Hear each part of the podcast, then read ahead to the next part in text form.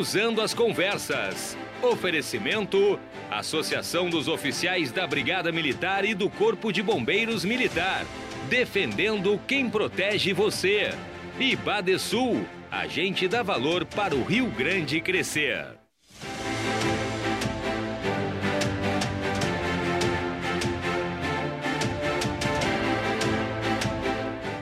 O assunto é a liberação de bebidas nos estádios de futebol do Rio Grande do Sul. Na última terça-feira, a Assembleia Legislativa protocolou um novo projeto de lei que permite a volta da venda e o consumo de álcool nos estádios gaúchos, o que está proibido desde 2019. Vamos conferir as opiniões, quem defende a manutenção da proibição e de quem defende o retorno das bebidas nos ambientes esportivos. Este é o tema do Cruzando as Conversas desta quinta-feira, 9 de dezembro de 2021, que também estará de olho na rodada final do Brasileirão. Fique conosco e acompanhe o jornalista Renato Martins e seus convidados.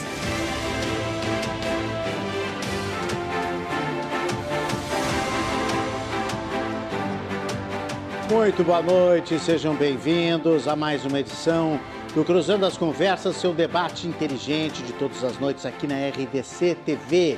A troca de ideias e a busca de soluções. De segunda a sexta, 10 da noite, aqui nos canais 24, 524 da Claro Net TV e também no Facebook e no YouTube. Hoje mais do que nunca, hoje todo mundo de olho na RDC não só pelas notícias do dia, não só pelo julgamento da KIS, que entra no período de debates e cresce na expectativa de um encerramento, de uma solução, eh, de um parecer dos jurados, né?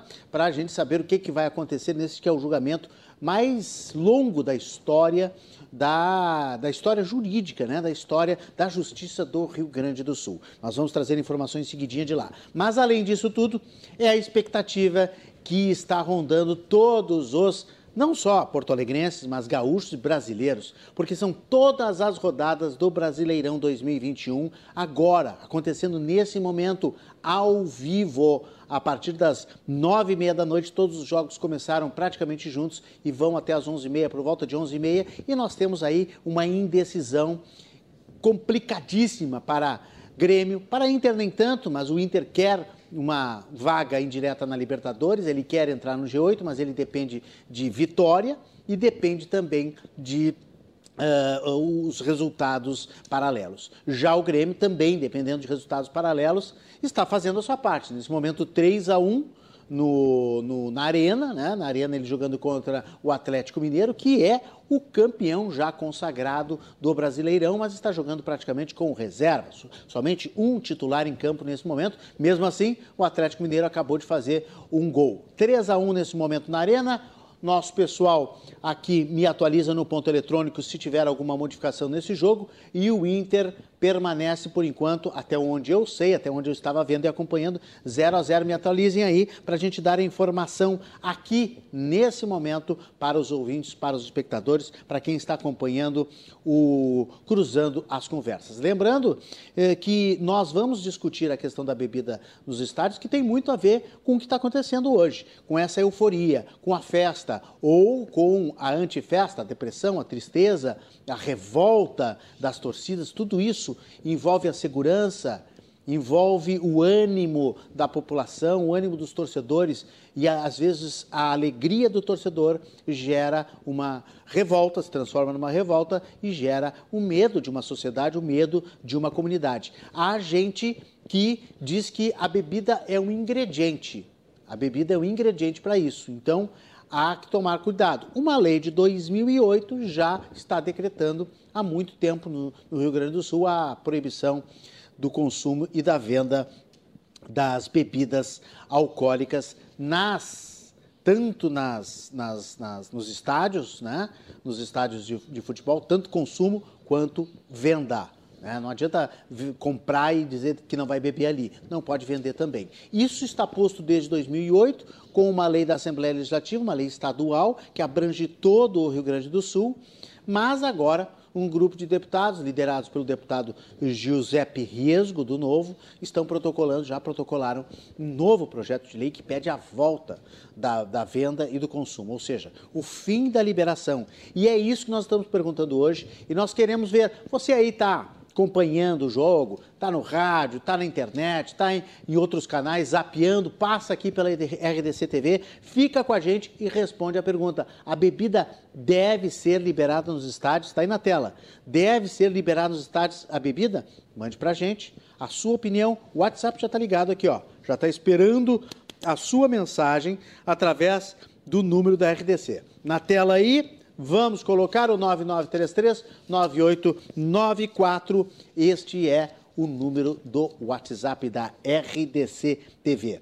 Então, programa especial hoje. Né? Programa com muitos convidados. Nós vamos ter convidados online, nós vamos ter vídeos que foram gravados a pedido da produção do programa durante este dia porque tinha gente que ia estar envolvida com o jogo e não poderia estar aqui conosco, mas algumas pessoas colaboraram enviando os vídeos. Nós vamos ver, nós vamos acompanhar todos esses depoimentos no programa de hoje, que tem sempre o oferecimento do Badesul, agente dá valor para o Rio Grande crescer, e da Associação dos Oficiais da Brigada Militar e do Corpo de Bombeiros Militar, Azof BM, defendendo quem protege você. Já podemos chamar o Nicolas. O Nicolas está lá no, no estádio, nosso repórter aqui do RDC Esporte, e ele traz as informações. Ele está acompanhando na arena, no caldeirão, que é a arena nesse momento, o jogo do Grêmio com o Atlético Mineiro. Continua 3 a 1 aí, Nicolas. Boa noite. Não, Renato. Boa noite para ti, boa noite a todos que nos acompanham. O Atlético fez mais um, viu? 3 a 2 ah, placar é? aqui na Arena, finalzinho do primeiro tempo.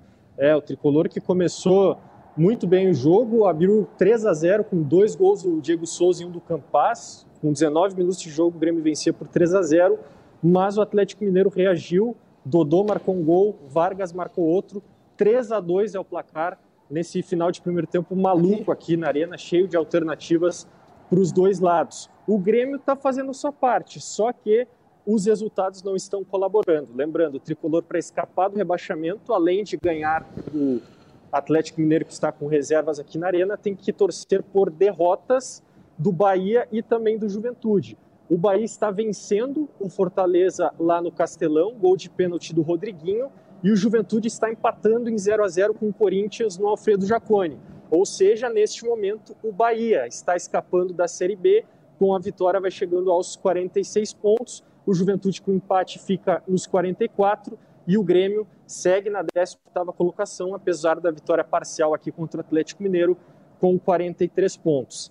Também o Inter está em campo nesse momento, toda rodada simultânea. Colorado que ainda sonha com uma Libertadores, é difícil, tem que ganhar o seu jogo do Bragantino e torcer por quatro resultados paralelos. E o Inter não está conseguindo nem fazer a primeira parte até agora. 0 a 0 o jogo lá em Bragança Paulista também no finalzinho do primeiro tempo, Renato. O Nicolas Wagner, você está aí com a bola parada então em intervalo. A arena está cheia, chegou, chegou a, a, atingir os 50 mil torcedores esperados na, na noite de hoje? 50 mil não, Renato, até porque tem um setor, a arquibancada atrás de um dos gols que está interditada, ainda em função daquela confusão do jogo contra o Palmeiras. Mas temos sim um público muito bom aqui na Arena. No segundo tempo será divulgado o público oficial, mas eu diria que temos cerca de 30 mil pessoas aqui. De acordo com a última atualização do Grêmio quanto à venda de ingressos, 22 mil ingressos haviam sido comercializados. Lembrando que o Grêmio fez uma promoção, sócios não pagam, o torcedor em geral também podia comprar ingresso por até 20 reais e o torcedor deu a resposta, uma presença boa de público aqui, cerca de 30 mil empurrando o tricolor nessa última rodada do Campeonato Brasileiro. Puxa vida, 30 mil é um grande público para ver o Grêmio, quem sabe, fazer esse milagre. Como você disse, né, Nicolas? O Grêmio está fazendo a sua parte, arrancou esses três gols aí em 20 minutos, né? Arrancou muito bem, só não pode deixar escapar o resultado e torcer então para essa combinação de resultados que você falou. O Bahia Juventude não poderia pontuar para o Grêmio poder uh, permanecer na Série A, né? E o Bahia está pontuando muito bem porque está ganhando e o Juventude está empatando, portanto ele faria sim um ponto nessa rodada e o que prejudica o, o Grêmio. Os dois têm que perder, né, Nicolas? O Bahia e o Juventude para poder favorecer o Grêmio. Exatamente. Os dois têm que perder e o Grêmio tem que ganhar. O Bahia está vencendo, então o Fortaleza teria que virar o jogo. O Corinthians também tem que fazer um gol, pelo menos no Juventude, para ganhar do Juventude no Alfredo Jacone e o Grêmio manter o resultado. Intervalo nas partidas, o cenário de momento é esse. Então, o tricolor, apesar da vitória parcial sobre o Atlético Mineiro, vai sendo rebaixado para a Série B, Renato. Uma última pergunta: o público está calmo, está tranquilo? Ou você já sente que está aquela aquela sensação, aquela ansiedade, que pode ter um quebra-quebra aí, o Grêmio caindo para a Série B, pode se transformar numa situação triste, trágica aí dentro da arena?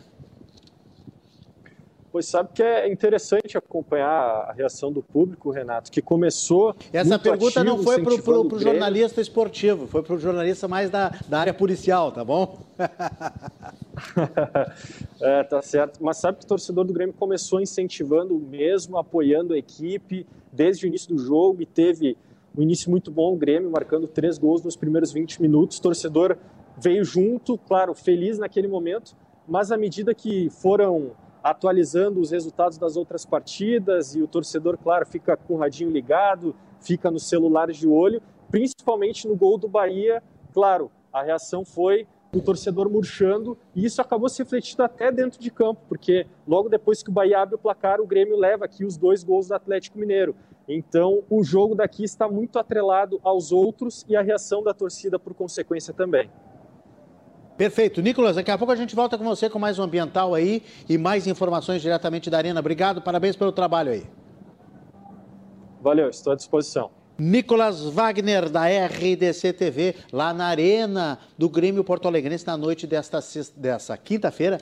Noite decisiva, noite decisiva. Se o Grêmio, olha, eu vim de azul aqui, ó, esperando o milagre, como era o filme do Tom Hanks, né? Eu estou esperando, eu acredito, não é deboche, não é deboche mesmo, eu acredito, vim de azul para dar sorte. E se o Grêmio consegue essa façanha, é, aí tem festa na Guete, tem festa em todos os lugares de Porto Alegre e do Rio Grande do Sul. E aí sim, vamos entrar sexta-feira dentro, acompanhando essa festa interessante. Eu conversava com o pessoal dos dois toques aqui há pouco, né?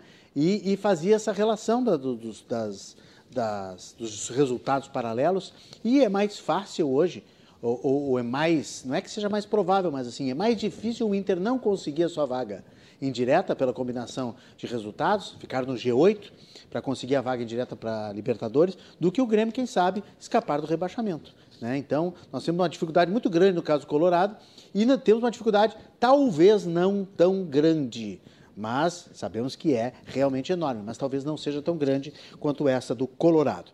Bom, o nosso assunto é bebida alcoólica no estádio. Tem uma proibição desde 2008, mas o deputado estadual Giuseppe Riesgo, do Novo, já protocolou um projeto de lei para voltar com esta liberação. Ele está conosco nessa noite aqui, está acompanhando o seu time, o Colorado, né? E está no intervalo, então vamos saber dele como é que está. Primeiro, como é que está a emoção desse jogo, né? Boa noite, deputado Giuseppe Riesgo. Boa noite, Renato, tudo bem? Antes de mais nada, queria te pedir é, desculpas pelo local aqui. Eu estou em deslocamento, tive que parar no carro para poder dar a entrevista aí, já que eu te prometi que ia estar nesse horário. Né? Eu estou acompanhando aí, ouvindo no rádio. Que bom que parou. Eu não, não quero dizer é, sim, não quero dizer que eu tô secando, tá? Na verdade, eu tô torcendo para todos os clubes do Rio Grande do Sul ganharem. Acho que hoje, para todo mundo ficar feliz, Inter, Grêmio e Juventude poderiam ganhar hoje, todo mundo sairia feliz. Tá certo. Por que o desejo, deputado, de, de, de voltar com a liberação da bebida nos estádios? Bom, Renato, esse é um debate que ele enseja nós enxergarmos a realidade. Né? A tentativa de, de trazer mais segurança para os estádios, proibindo a venda de bebidas, se mostrou uma tentativa fracassada. É, não foi com a proibição que se melhorou a situação de segurança nos estádios a partir de 2008. Na realidade, é, os dados nos mostram que de 2008, o ano da proibição, até 2014, nós tivemos um aumento nos incidentes de violência nos estádios. É, e começaram a reduzir somente a partir de 2014 em diante, com é, as reformas nos estádios, com os ambientes, é, com a presença do Ministério Público, fiscalizando quem são os, os baderneiros, etc. Então, a nossa tentativa agora é demonstrar que essa é, essa atitude de proibição, na, na, verdade, só jogou o problema para o lado de fora. É, não solucionou questão alguma de violência e, e, causou um efeito colateral gigantesco, que é, por um lado, é, todo o pessoal na parte de fora bebendo o máximo possível e entrando no estádio no último minuto, até prejudicando a revista, e também é, a questão dos próprios clubes do interior que perdem completamente uma das receitas mais fundamentais, que é a questão é, da Copa. Então é uma, uma medida com dois pontos: a parte dos clubes do interior e também a parte é, da baderna, da bagunça que se gerou na parte de fora dos estádios e que agora tem que ser solucionada de alguma forma. A gente quer autorizar a venda e, com isso, fazer com que o torcedor entre mais cedo, esteja no seu local é, antes do início da partida, num ambiente muito mais seguro e muito mais controlado que é dentro do estádio, né? um local que é iluminado, que tem câmeras de segurança, que é fácil é, de controlar qualquer tipo de, de bagunça, muito diferente do ambiente externo, né? que é um ambiente escuro, é, sem segurança, com dificuldade de controle, onde pode acontecer qualquer tipo de coisa que a polícia, infelizmente, não consegue controlar. Então é, é uma tentativa de começar a enxergar a realidade e trazer liberdade para o cidadão com responsabilidade, lógico, aqueles que passam do ponto, obviamente, devem ser identificados e punidos. Mas, deputado, ah, a bebida ela não contribui para um certo. Eu perguntava há pouco lá para o Nicolas Wagner, nosso repórter que está na, na, na, arena, se, se, o, se o Grêmio for rebaixado hoje, é uma, um quebra-quebra que pode acontecer, uma tragédia. Ah, os torcedores podem quebrar o estádio, né? Aquela coisa que a gente já viu várias vezes. A bebida não acirra, ela não é uma vitamina justamente para que aconteçam esse tipo de, de tragédias? Claro que é, mas eu te pergunto, se hoje acontecer esse quebra-quebra, vai ser culpa da bebida? A bebida está proibida. Não, mas não acontecem mais conflitos quando tem bebida presente dentro do estádio? Mais, um número mais frequente de vezes? Mas eu te, eu, te devolvo, eu, te, eu te devolvo a pergunta, Renato. A bebida foi retirada da arena hoje? Todos os torcedores que estão lá dentro não beberam nada? Não, o senhor tem um ponto. Hoje é claro que se tiver quebra-quebra, a gente sabe que não é culpa da bebida. Mas assim, daqui a pouco o Mancini erra a escalação de, de, alguém ali e já irrita o torcedor e já dá quebra-quebra. Como tinha no Portão 8 lá no nosso time, no Internacional também, volta e meia tinha. Sim. Será que a bebida não vai favorecer esse tipo de confronto? É isso que eu te pergunto.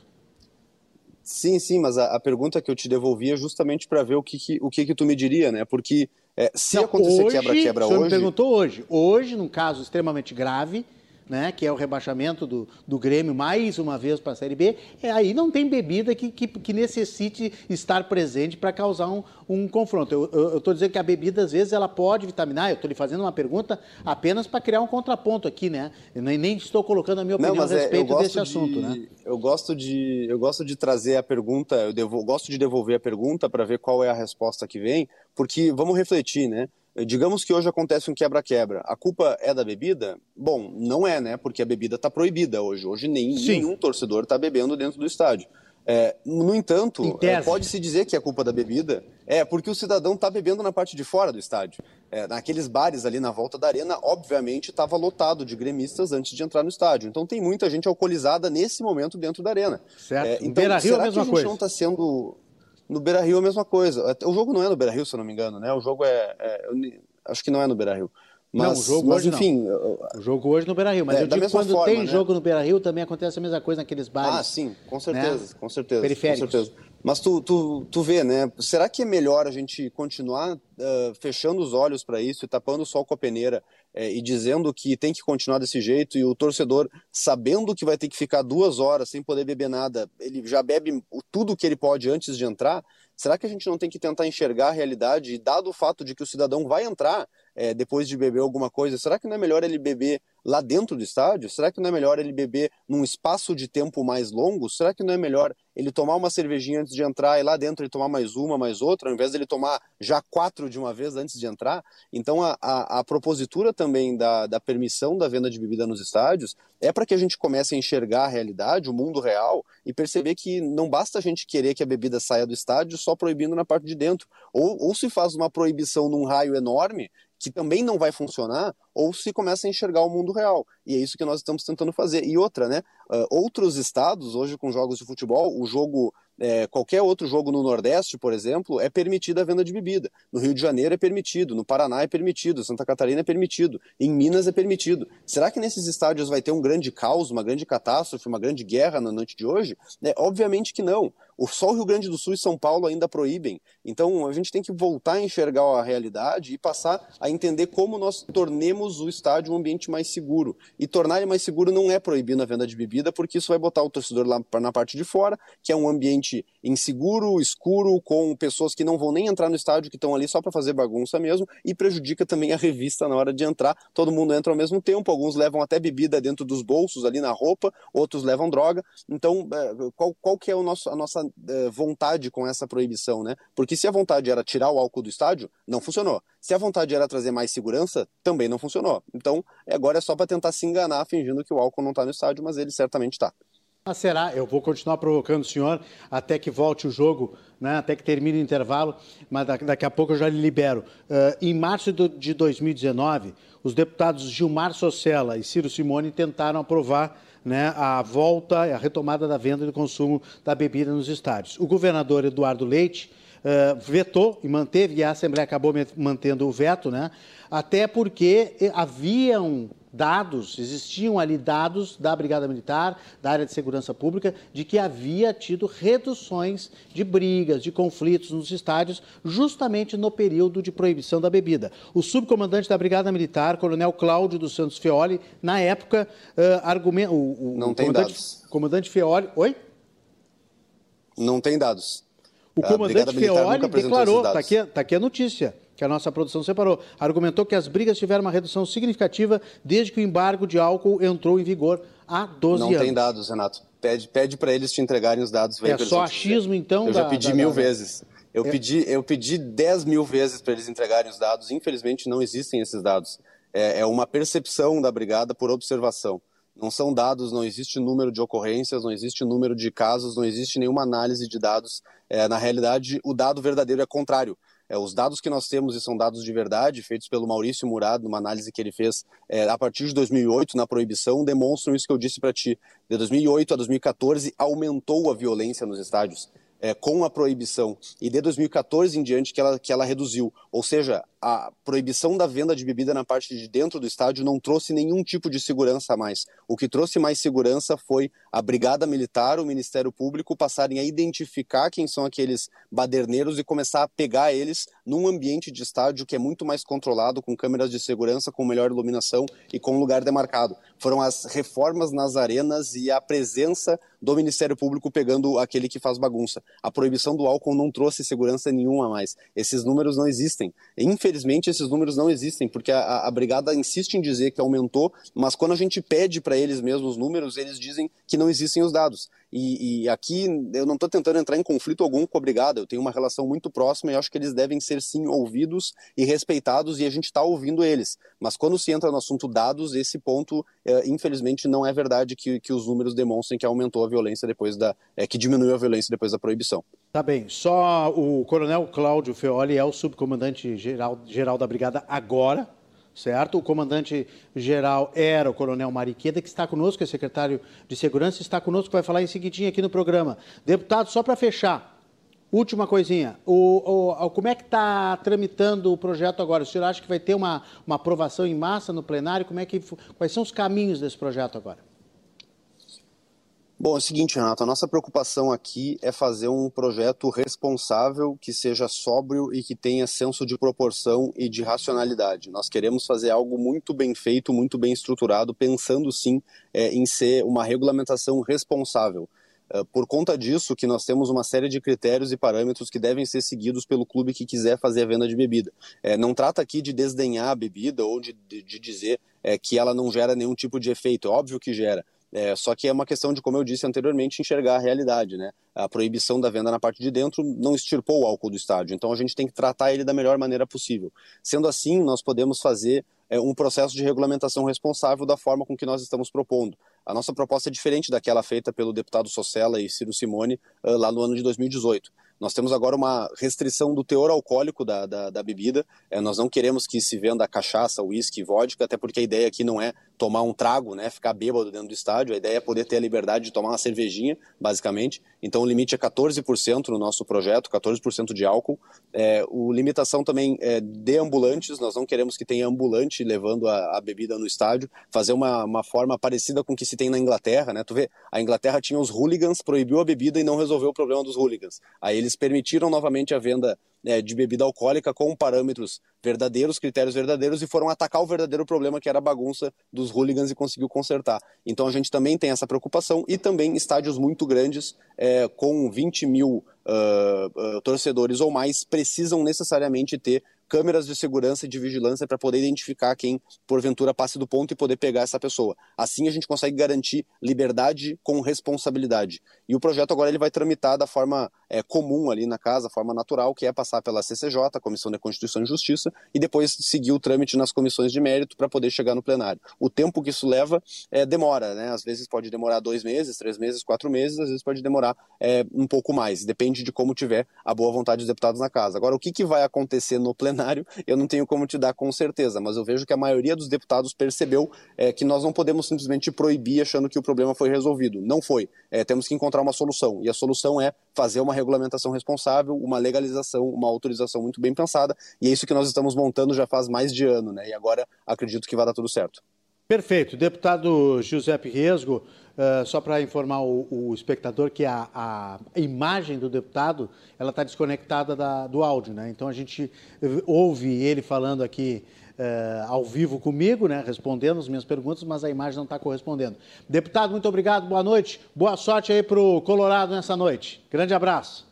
Obrigado. Obrigado, eu que te agradeço, Renato, e alertar o ouvinte, né? Eu estou em deslocamento, parei aqui para fazer essa Tranquilo. conversa contigo, mas não podia perder a oportunidade de conversar. Valeu, tchau, tchau. Muito obrigado, boa noite. A tecnologia nos permite que a gente consiga encontrar as pessoas, cruzar as conversas das pessoas aqui, então a gente faz do jeito que dá. Às vezes está dentro do carro, às vezes está caminhando na rua, nos estádios, os nossos repórteres. o importante é a informação. Secretário de Segurança de Porto Alegre, Mariqueda, já está conosco, mas nós vamos dar um pulinho no Tribunal de Justiça uma quinta-feira bastante agitada com muita informação e segue o julgamento do caso Kiss, da tragédia da Kiss da Boate em Santa Maria, que em 28 de janeiro, 20, 28 ou 29? Me confirma depois, Lourenço. Agora me deu um branco aqui, eu acho que 29. 27? 27 de janeiro de 2013, vai fazer oito anos, portanto, essa tragédia que matou 242 pessoas e feriu mais de 600 lá em Santa Maria, na região central do estado. O que está acontecendo lá? Bota a imagem na tela aí, vamos conferir o que está acontecendo nesse momento no Tribunal de Justiça. Estamos em época de debates nós estamos em, em um momento dos debates. O que, que são os debates? Onde acusação e defesa se manifestam. Há um tempo para cada lado, existe, claro que não é um ping-pong, existem horas de manifestação, depois existem réplicas com horas de manifestação também, e assim vai. Agora há pouco, o advogado Mário Cipriani, Cipriani que defende Mauro Hoffman, uh, que é o, o, sócio financeiro da Botkiss, estava falando. O, Bruno, o advogado Bruno Seligman, nesse momento, está também fazendo a defesa do Mauro Hoffman. A previsão do, do, julgamento, nós estamos no nono dia, vocês estão vendo aí a imagem do advogado Bruno Seligman. Este é um, um, o nono dia e a previsão exatamente é terminar amanhã, quando se completarão dez dias dez dias dentro desta sala aí do Tribunal de Júri na, no Fórum Central. Recomeçou o, o Grêmio? Não, tá, ainda está no intervalo, só para a gente saber. Vamos ao som aí do, do, do, Tribunal do Júri, do Tribunal de Justiça, ao vivo, quando são 10 horas e 39 minutos. Uma questão de ordem. Fale, doutor Davi senhor pode esclarecer qual foi a pena dos condenados lá? Doutor, eu trabalho com tipificação de crime. O crime é culposo. O Davi não é conhece isso. As consequências do crime é o que a lei determina. Davi não é conhece é isso. O senhor está dando a prova. É o senhor está dando a prova de que o senhor implementa aqui um utilitarismo penal. O tá Funcionalismo, tá diferente. Não, o senhor está acusando as pessoas pela quantidade de pena e não pelo elemento subjetivo do tipo. Essa é a demonstração. É. A parte do Ministério Público é a prova viva de que a acusação feita contra os réus não é pelo dolo que nunca existiu, mas é pela pena que o Ministério Público quer ver imposta. Exato. O Ministério Público passa um recibo tremendo aqui do que ele fez. E do que ele fez desde o início do processo, o que foi feito desde a polícia, quando o delegado de polícia foi ouvido, que disse que fez a tipificação do dolo eventual, porque como que ele daria uma resposta para a sociedade de Santa Maria por um crime culposo? Só que a consequência do crime não é escolha do delegado, não é escolha do promotor, não é escolha do juiz. A consequência do crime é escolha do legislador. E aí eu chego no ponto que eu quero mostrar para os senhores. Quando se fala em dolo eventual, eu tenho certeza que todos os senhores em algum momento já ouviram falar no dolo eventual do acidente de trânsito. O sujeito bebe, o sujeito dirige com excesso de velocidade e acaba sendo acusado pelo dolo eventual. Ou melhor, acabava sendo acusado pelo dolo eventual. Era uma discussão gigantesca a respeito disso. E o Código de Trânsito mudou essa situação. Artigo 302 diz: praticar homicídio culposo na direção de veículo automotor, detenção de dois a quatro anos, não mudou.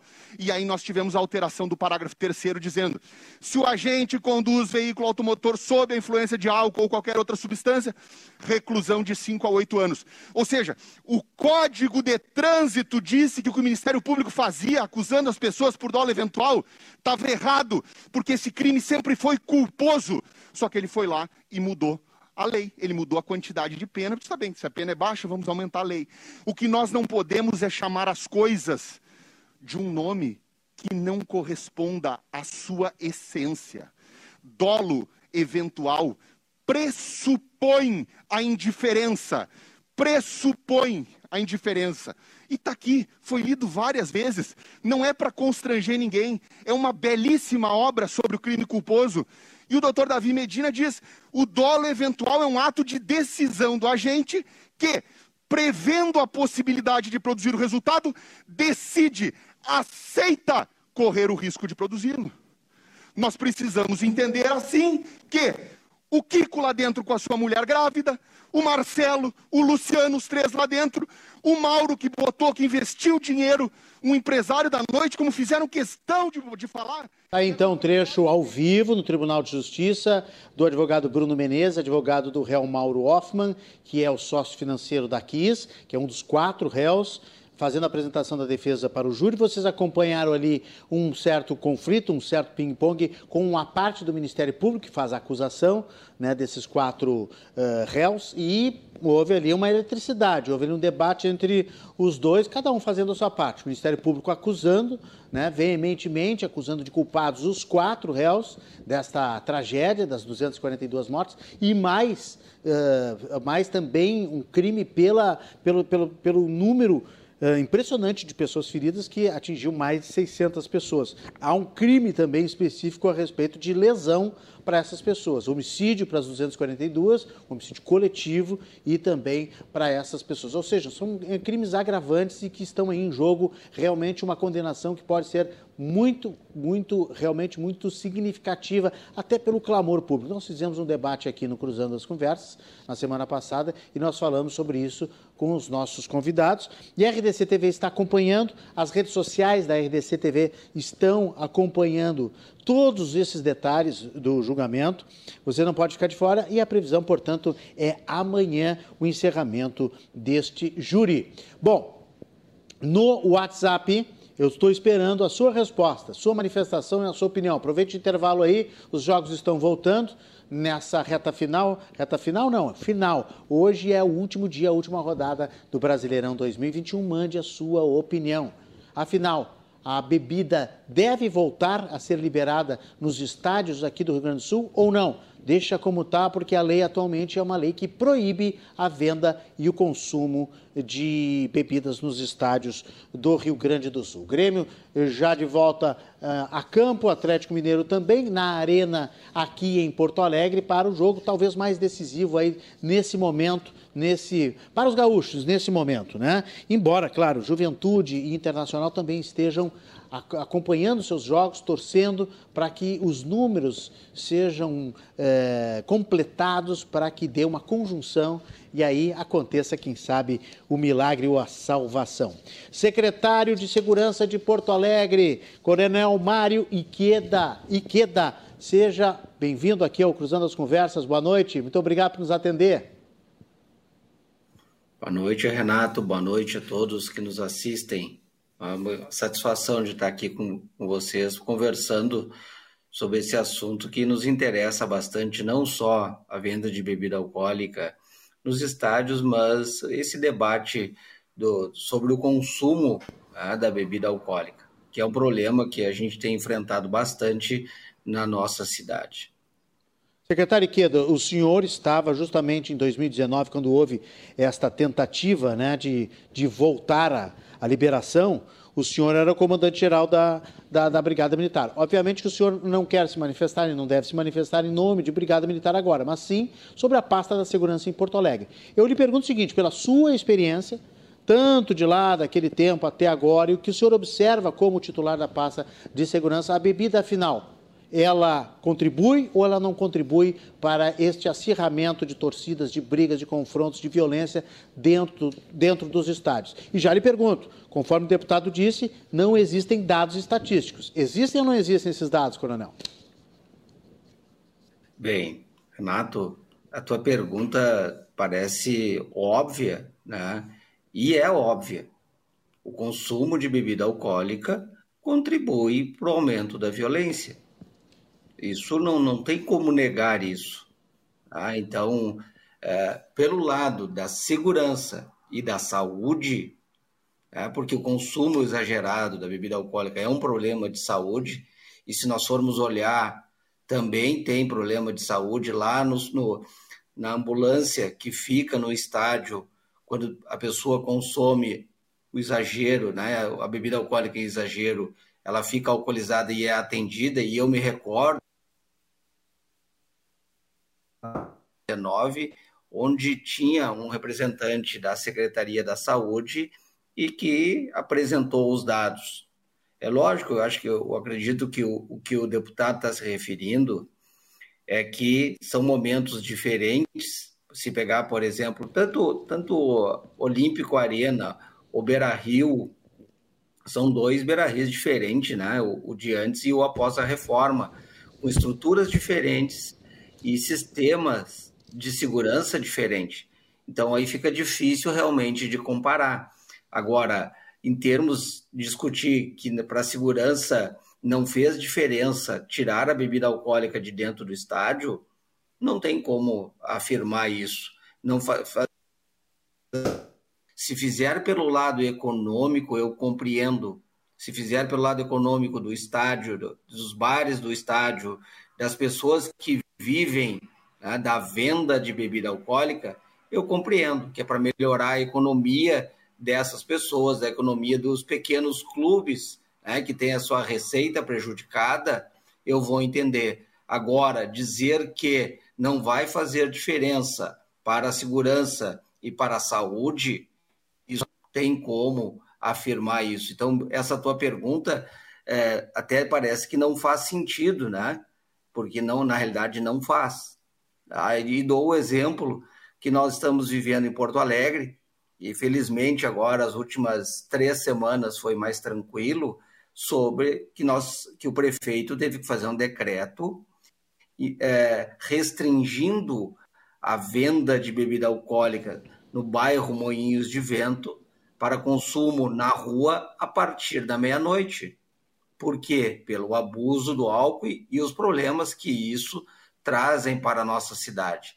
E a gente é testemunha e a gente trabalha com toda a estrutura da segurança, tanto municipal quanto estadual, em todos os finais de semana, nos bairros que têm essas características, por exemplo, a Cidade Baixa, o centro, uh, o bairro Moinhos de Vento, agora a Orla, e a gente tem enfrentado problema pelo consumo excessivo de álcool e as consequências que isso nos trazem.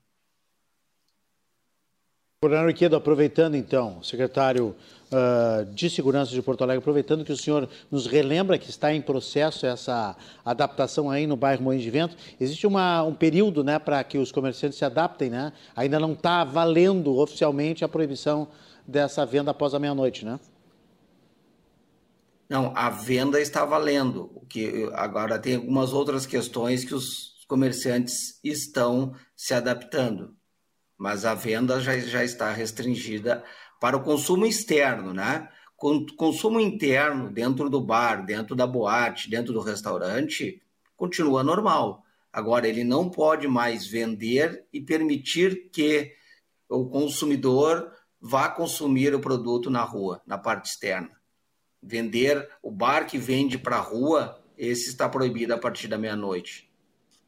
Perfeito. Bom, é, esse, essa tentativa, esse projeto novo que foi protocolado essa semana, projeto de lei, né, no deputado estadual Giovanni Riesgo, e que há vários outros deputados, a bancada do Novo está apoiando, há vários outros deputados uh, que, que dão esse apoio. Naquela sua época lá como comandante, o, o Ciro Simone, né, o deputado Ciro Simone uh, do PDT, juntamente com o Gilmar Socella, então deputado, tentaram novamente reabrir essa discussão. Eh, o senhor considera um retrocesso se agora houver uma lei que aprove a liberação da, da, das bebidas dentro dos estádios? Claro que considera um retrocesso, porque para nós, da segurança pública, foi um avanço. Foi um avanço muito significativo. E eu iria mais longe. Para nós seria melhor que tivesse uma restrição maior ainda na área externa do estádio, delimitasse uma área maior para que as pessoas não chegassem alcoolizadas no estádio, que é um problema. Quando se eh, busca essa liberação para entrar para consumir, sob a alegação que aí ele vai beber devagar, quer dizer que ele vai continuar bebendo. Ele bebeu lá fora e vai beber lá dentro. Ele vai continuar bebendo. Então é lamentável esse tipo de coisa, principalmente pelo lado da segurança e da saúde, a saúde inclusive de quem está consumindo. Por quê? Porque ele, ele, o estádio de futebol, ele já as pessoas já exacerbam os, seus sentimentos. Tá? Não é à toa que a torcida do Grêmio estava tá, impedida ali de, de entrar no estádio. Nós tivemos o último Grenal com torcida única, que isso tudo é, demonstra né, o quanto de problema que nós temos dentro do estádio em termos de segurança pública. Então, reintroduzir a bebida alcoólica é um retrocesso muito grande, que eu só entenderia pelo lado econômico. Agora, argumentar que não faz diferença pela segurança, não tem como a gente compreender dessa forma. Pela segurança e pela saúde, faz muita diferença o consumo de bebida alcoólica dentro do estádio. Agora, o lado econômico, aí eu entendo. Né? Se argumentar pelo lado econômico, até vou compreender. Aí é uma questão né, dos deputados avaliarem o que, que é melhor para a sociedade, e eu lamento de, de trazer esses debates, porque, porque eu acompanho diariamente os problemas que o consumo exagerado da bebida alcoólica tem trazido de transtorno para a nossa cidade, que a gente encontra, é, agora até diminuiu nas últimas três semanas, mas era muito frequente aquele monte de lixo e principalmente garrafa de vidro quebrada, e é uma das questões que eu, que eu tenho debatido e trazido a, a pauta, é que não se deve levar garrafa de vidro para a orla, Hoje o comerciante, o comerciante já é proibido de vender na orla garrafa de vidro, mas as pessoas compram e levam para consumir e jogam no chão e acaba quebrando e depois né, o outro usuário pode passar ali e acabar se ferindo. Então essas questões da bebida alcoólica eu sempre é, não é que ninguém quer que se impeça né, das pessoas beberem, mas tem que ter um regramento para que as regras de convivência na sociedade se tornem melhor. O problema que a gente enfrenta na cidade de perturbação do sossego muito é causado pelo consumo excessivo de bebida alcoólica.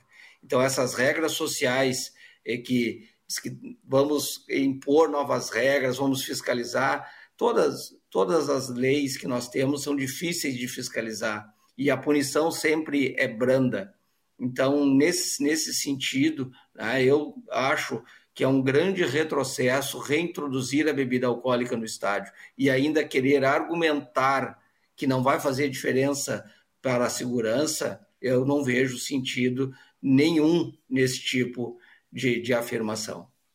Perfeito. Secretário Mariqueda, muito obrigado aí pela sua atenção, por atender a RDC TV. E no outro dia que estiver tudo mais calmo, sem jogos aí acontecendo ao mesmo tempo, nós vamos fazer um, um grande debate aqui e vamos receber a, a sua presença, espero receber uh, a sua presença aqui no estúdio. Com certeza, Renato, estamos à disposição para nós. Será uma satisfação poder participar, porque nós temos pautas importantes da segurança Exato. pública municipal o qual queremos levar a conhecimento da nossa sociedade. Muito bom. Obrigado, uma boa noite para o senhor. Grande abraço. Boa noite, um grande abraço. Secretário de Segurança de Porto Alegre, Mário Iqueda, que foi eh, comandante-geral da Brigada Militar, justamente numa época em que se, já se identificavam aí as primeiras as, os primeiros números positivos né, de redução de conflitos nos estádios e deu sua posição aí a respeito uh, de, de, de, da liberação novamente. Né? Vai ser um retrocesso ou não vai ser? Deve liberar ou não deve liberar? Pelo nosso WhatsApp já estão chegando algumas opiniões. O pessoal está de olho no jogo, mas está de olho na RDC TV também, está de olho aqui no Cruzando as Conversas, está zapeando, está acompanhando no rádio, está acompanhando nas redes sociais, tem um julgamento daqui, está tudo ao mesmo tempo. E assim a nossa vida agora é assim assim, é tudo ao mesmo tempo, é muita informação e todo mundo quer informação e as pessoas estão se manifestando. Eu vou ler em seguida aqui uma manifestação inicial de uns 10 ouvintes que já eh, colocaram, 10 espectadores que já colocaram a sua opinião. Mas eh, me confirma aí, uh, Lourenço Marquesano, nosso plantão esportivo na produção do Cruzando as Conversas. Uh, continua 0 a 0 com o Inter? Inter e Bragantino 0 a 0 Continua 3 a 2 o Grêmio, né, que voltou ali. Estou acompanhando aqui também no nosso notebook. O Bahia continua. O Bahia agora está em 1 a 1 com Fortaleza, né? Desde o intervalo. É isso? Fechou o primeiro tempo com o empate 1 a 1. Depois me atualiza se tiver mudado.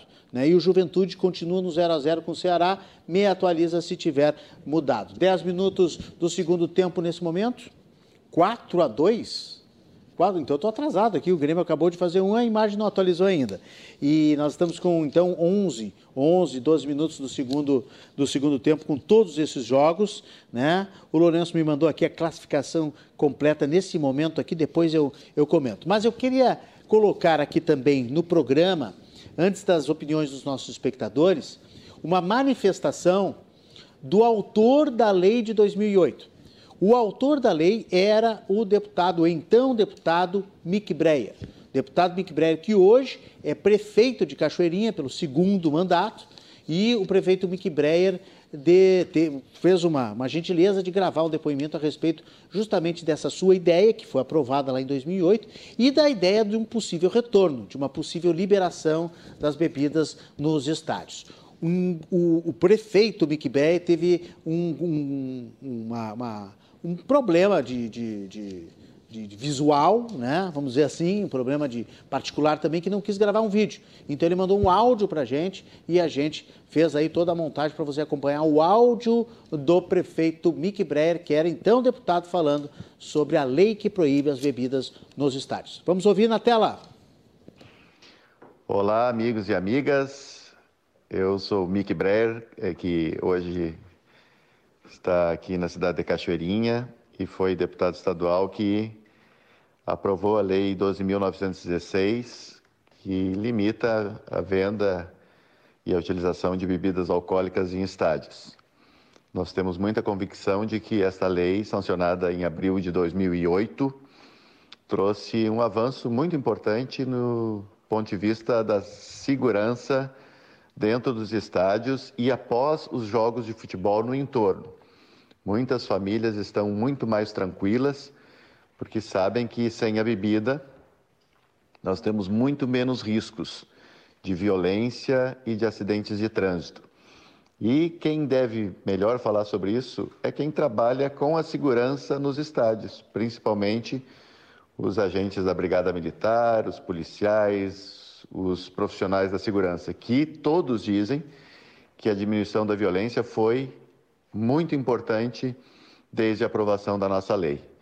Então, eu creio que qualquer tentativa de volta da comercialização e do consumo de bebidas nos estádios é um retrocesso para o estado do Rio Grande do Sul, que já está é, acostumado com esta limitação e percebeu o quanto é importante participar dos jogos com mais segurança e mais tranquilidade. Nós somos favoráveis à manutenção da lei e não ao retrocesso que estão querendo aprovar de novo na Assembleia. Um abraço. Um abraço ao prefeito Mick Breyer, pronta recuperação, ele é, que preferiu gravar em áudio e não em vídeo sobre esta liberação uh, da bebida nos estádios. Ele, o autor da lei de 2008, que hoje está em vigor. É autor do projeto de lei que hoje está em vigor, foi aprovado lá em 2008, hoje proíbe a bebida nos estádios. Os nossos espectadores aqui pelo WhatsApp, bota o WhatsApp na tela aí para a gente lembrar os nossos espectadores de mandarem a sua opinião sobre a liberação da bebida nos estádios. Pode mandar também aí torcida para o seu time, dizer que está ligado no Grêmio, está ligado no Inter, está ligado no Juventude. O Grêmio está fazendo 4 a 2 e nesse momento na, na arena, está fazendo a sua parte, vai ter que esperar a conjunção dos outros dos outros resultados, não é mesmo? Bom, eu tenho aqui opiniões diversas sobre a bebida nos estádios, mas tenho também o Nicolas Wagner, que já está pronto com mais informação, com mais ambiental. É clima aí de grande vitória, certamente, na arena. Talvez uma vitória que não surta efeito necessário, né? Né, vitória amarga, né, Nicolas? Mas o torcedor deve estar fazendo a festa. Como é que está a situação aí no, nesse momento na arena, Nicolas Wagner? Pois é, Renato. Temos neste momento 19 minutos da segunda etapa. O Grêmio vai fazendo a sua parte. Faz 4 a 2 no Atlético Mineiro. O Douglas Costa ampliou agora há pouco, num belo lançamento do Ferreirinha, aos 13 minutos. O Douglas Costa tocou na saída do goleiro para marcar o quarto do tricolor que está ganhando, o seu papel está fazendo, mas os outros resultados seguem não ajudando. Lá no Castelão, o Fortaleza empatou no finalzinho do primeiro tempo, o Wellington Paulista em cobrança de pênalti, 1 a 1 Fortaleza e Bahia. E no Alfredo Jacone, Juventude e Corinthians seguem empatando pelo placar de 0 a 0. Diante disso, o Grêmio está sendo rebaixado com esses placares. O Bahia vai escapando, vai chegando aos 44 pontos, mesma pontuação do Juventude, o Bahia leva vantagem nos critérios de desempate. Então, se terminasse agora, Juventude e Grêmio, os dois gaúchos estariam sendo rebaixados, mas lembrando, ainda tem pelo menos metade do segundo tempo em todas essas partidas. O Inter, também em campo, segue empatando com o Bragantino pelo placar de 0 a 0 vai ficando assim sem chances de disputar a Libertadores do próximo ano. Colorado que tem que ganhar e torcer também por quatro resultados paralelos que não vão acontecer. O América Mineiro, por exemplo, está fazendo 2 a 0 no São Paulo. Tu concordas com, a, com a, o pessoal do Dois Toques aqui, que hoje à noite eu conversei com eles nos corredores da RDC TV, que é, ma, é mais difícil o Inter conseguir essa vaga indireta do que o Grêmio é, conseguir se livrar do, do rebaixamento? Qual é o teu sentimento? Com certeza, Renato, até porque é uma questão matemática, né? O Inter depende de quatro resultados além de fazer a sua parte. O Grêmio, fazendo a sua parte, precisa de dois resultados que não estão acontecendo, mas pela matemática é mais fácil contar com dois resultados do que quatro. De qualquer forma, tanto o Grêmio quanto o Inter e mesmo o Juventude, com os resultados de momento, não vão atingindo o seu objetivo e dentro daquilo que se esperava, no caso do Grêmio, que o mais difícil não seria ganhar dos reservas do Atlético, que está com a cabeça na final da Copa do Brasil. Domingo já tem o primeiro jogo contra o Atlético Paranaense. O mais difícil para o Grêmio era realmente os outros dois resultados. E está se confirmando, né? O Grêmio está ganhando, mas Juventude e Bahia está empatando, então com isso o Grêmio, assim como Juventude, vão sendo rebaixados neste momento. Nicolas, uma última pergunta nessa tua entrada aqui ao vivo conosco. A gente está discutindo aqui bebidas nos estádios, né? E há pouco falaram aí que não adianta proibir, né? Os nossos convidados falaram, não adianta proibir porque tem muita gente bebendo em torno. Vocês, quando vão fazer essas coberturas aí, Beira Rio, Arena, vocês veem realmente o público uh, consumindo muito álcool antes de entrar no estádio, nos bares, nas periferias? Sim, sem dúvida. O torcedor gremista, por exemplo, que vem à arena, muitos com latinha de cerveja na mão, tem muitos bares aqui ao redor do estádio no bairro Maitá. Então o pessoal bebe aquele famoso aquece e depois vem para o estádio. É muito habitual e não só aqui na Arena, no Beira Rio, em todos os outros estádios do Brasil, Renato. Ok, Nicolas, daqui a pouco você volta atualizando, quando tiver a, a, o público também oficial aí na, na, arena, que você acha que está em torno de 30 mil, né? Em seguida você traz mais informações e vamos torcer até o último minuto e você vai trazendo os detalhes aí ao vivo para a gente aqui no Cruzando as Conversas. Até daqui a pouco. Beleza. Re reiterando então, Renato, só para concluir, Grêmio e Juventude neste momento sendo rebaixados e o Inter não chegando a Libertadores da América. Tá bem? Nicolas Wagner, nosso setorista hoje dentro da arena do, do Grêmio, né? Arena do Grêmio, onde está nesse momento 4 a 2 segundo tempo da rodada final do Brasileiro, do Brasileirão 2021. Pelo WhatsApp, WhatsApp na tela, uh, porque WhatsApp na tela, porque olha, manifestação do nosso espectador é muito importante também. Tem aqui deputado a favor, tem secretário de segurança contra tem ex-deputado que fez a lei que é contra também, mas tem muita gente dizendo que sim, tem que liberar, tem que, tem que se liberar. Por exemplo, Paulo Roberto Lima diz que o álcool. Não, esse aqui é contra, diz que o álcool só piora a situação. Então, ele é contra a liberação. O Mário Rosa diz que não adianta proibir.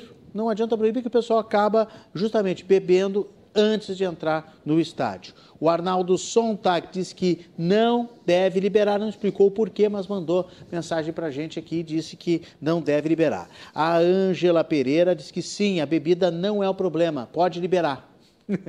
Ela está vaticinando aqui. A Ana Luísa Simões diz que sim, pode liberar porque precisa gerar emprego. É, como disse o secretário Iqueda, realmente, pelo lado econômico, gera emprego, gera renda, é importante. É mais um ativo, vamos dizer assim, desta economia, vender bebidas dentro do estádio. O problema é a consequência, é, a, é, é o efeito que isso dá. E aí, mais uma vez, quero destacar o que falou o secretário Mariqueda os deputados têm que analisar o que, é mais importante na sociedade, quais são os efeitos mais necessários nesse momento na sociedade. Gerar mais emprego e gerar renda, ou, quem sabe, vitaminar, ativar conflitos, tragédias, né, quebra-quebra dentro dos estádios com a liberação da bebida. É uma escolha. Né? Como tudo na vida. Ah, o Wilson Tip diz que não deve liberar, foi um avanço essa lei de 2008. O Daniel Seligman diz que sim, não adianta nada proibir a bebida. O Pedro Araújo diz que não, não deve liberar, e a Patrícia Brenol diz que não, porque está funcionando a proibição das bebidas. Você manda a sua opinião também, olha aí, ó, 99339894, 99339894, coloca esse número aqui, ó, este número aqui, ó, você coloca no seu celular, arquiva na agenda, fica mais fácil de mandar recado, pergunta, abraço, manifestação, ponderação, reclamação, pode mandar aqui que a gente lê direto no nosso tablet da RDC TV. Vamos para a notícia boa? Olha a previsão na tela, a previsão do IBGE para 2022 em termos de safra de grãos no Brasil. Em tempos de recessão, em tempos de pandemia, em tempos de.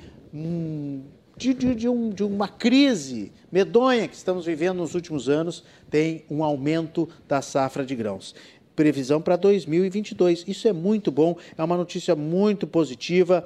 A própria CNA, a Confederação Nacional da Agricultura, também, na sua entrevista coletiva de fim de ano, também já deu esta informação, comprovando que a safra brasileira de cereais, leguminosas e oleaginosas vai fechar 2022 com um recorde de 10% de alta, 278 milhões de toneladas previstas. e esse é o segundo prognóstico para a safra do ano que vem, sendo divulgado pelo IBGE. A estimativa que foi divulgada hoje, hoje, quinta-feira, dia 9, ainda é mais otimista do que a divulgada no primeiro prognóstico, foi no mês passado, com uma, um, um aumento de 2,7%. Agora já está em 10% de aumento na safra de grãos em 2022. São esperados aí números muito positivos e altas para a agricultura brasileira. Isso é bom demais, minha gente. Nós vamos a um rápido intervalo, é muito curtinho é muito pequenininho. Já voltamos para atualizar os jogos dessa noite aqui no Cruzando as Conversas e continuar debatendo a bebida nos estádios. Vamos ouvir mais jornalistas, médicos. Temos aqui vários depoimentos para o próximo bloco aqui no Cruzando as Conversas. Eu espero vocês.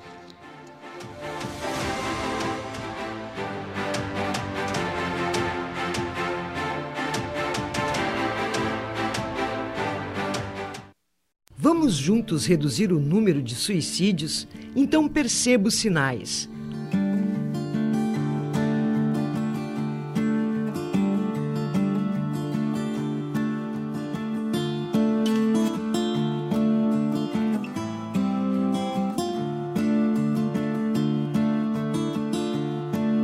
Ouça, leve a situação a sério, pergunte sobre tentativas anteriores, ganhe tempo remova armas, cordas e remédios. Comunique familiares e encaminhe aos serviços de apoio.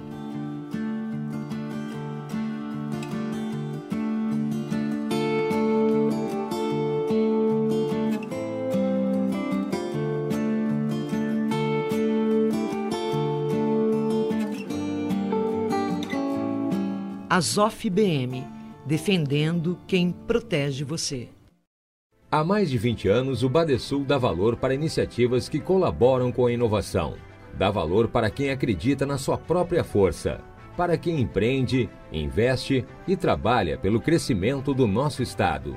É por isso que no Badesul existem oportunidades para todos os tamanhos de empresa, para o agronegócio e para o setor público. Badesul, a gente dá valor para o Rio Grande crescer.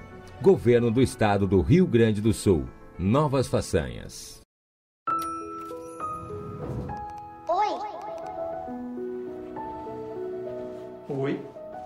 Uma mágica? Quero. Meu pai disse que o Natal faz mágica no coração da gente. E é por isso que eu vou gostar do Natal a vida toda. Feliz Natal! Feliz Natal! Oi, filha! Papai! Oh, meu amor! Olha o que, que você está fazendo. Pai, faz uma estrelinha pra mim? Faço. Pega a tesoura. Tá bom. Vamos fazer. Papai, hum. quando foi essa foto?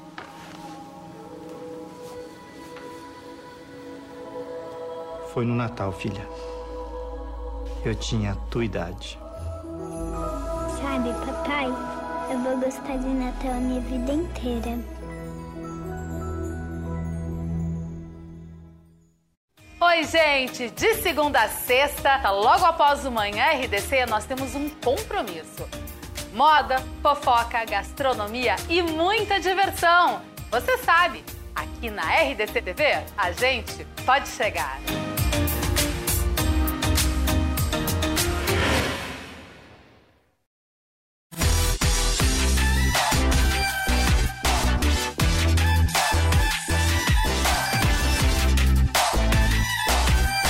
Pode chegar. Oferecimento Chá do Sol Há mais de 15 anos tornando a vida mais leve. E cuide da sua saúde. Conte com a Verbena Manipulação. Vamos juntos reduzir o número de suicídios? Então perceba os sinais.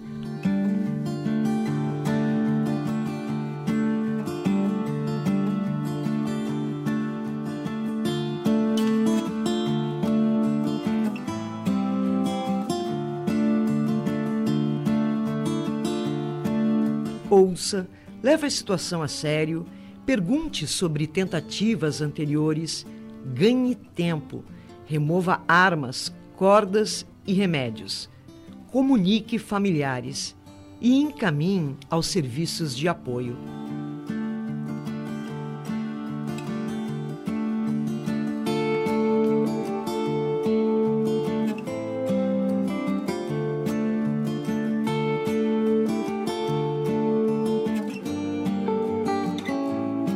Azof BM, defendendo quem protege você. Coronavírus, o que você precisa saber e fazer. Ele é transmitido pela saliva, espirro, tosse ou aperto de mãos. Os sintomas mais comuns são febre e tosse ou dificuldade para respirar. Para se prevenir, lave bem as mãos com água e sabão ou use álcool em gel. Ao tossir ou espirrar, cubra nariz e boca com o braço e não com as mãos. Mantenha os ambientes ventilados, não compartilhe objetos de uso pessoal e evite aglomerações. Caso apresente os sintomas, procure um posto de saúde. O Pressão da Claro tem muita internet para você ficar sempre conectado. Dá para trabalhar de onde estiver. Com o Pressão eu compartilho vídeo de bom dia no grupo da família. E eu não saio do WhatsApp. É limitado até para fazer vídeo chamada. Dá para malhar todo dia. O Pressão ajuda até a aprender a receita. É só alegria. Você tem até 12 GB para navegar como quiser e WhatsApp ilimitado, com ligações e videochamadas sem descontar da internet. Pressão nesse celular. Claro, você merece o novo. Mais sabor, mais gastronomia e mais conversa boa. Segunda temporada do Gourmets na TV. Calil recebe os melhores cozinheiros e os melhores chefs para preparar pratos incríveis. Muito mais do que um programa de receitas, o Gourmets na TV é uma confraria. Eu espero vocês aqui, nos estúdios da RDC TV. De segunda a sexta-feira, a partir das 6 horas da tarde, ao vivo, aqui na RDC TV a emissora que conecta os gaúchos.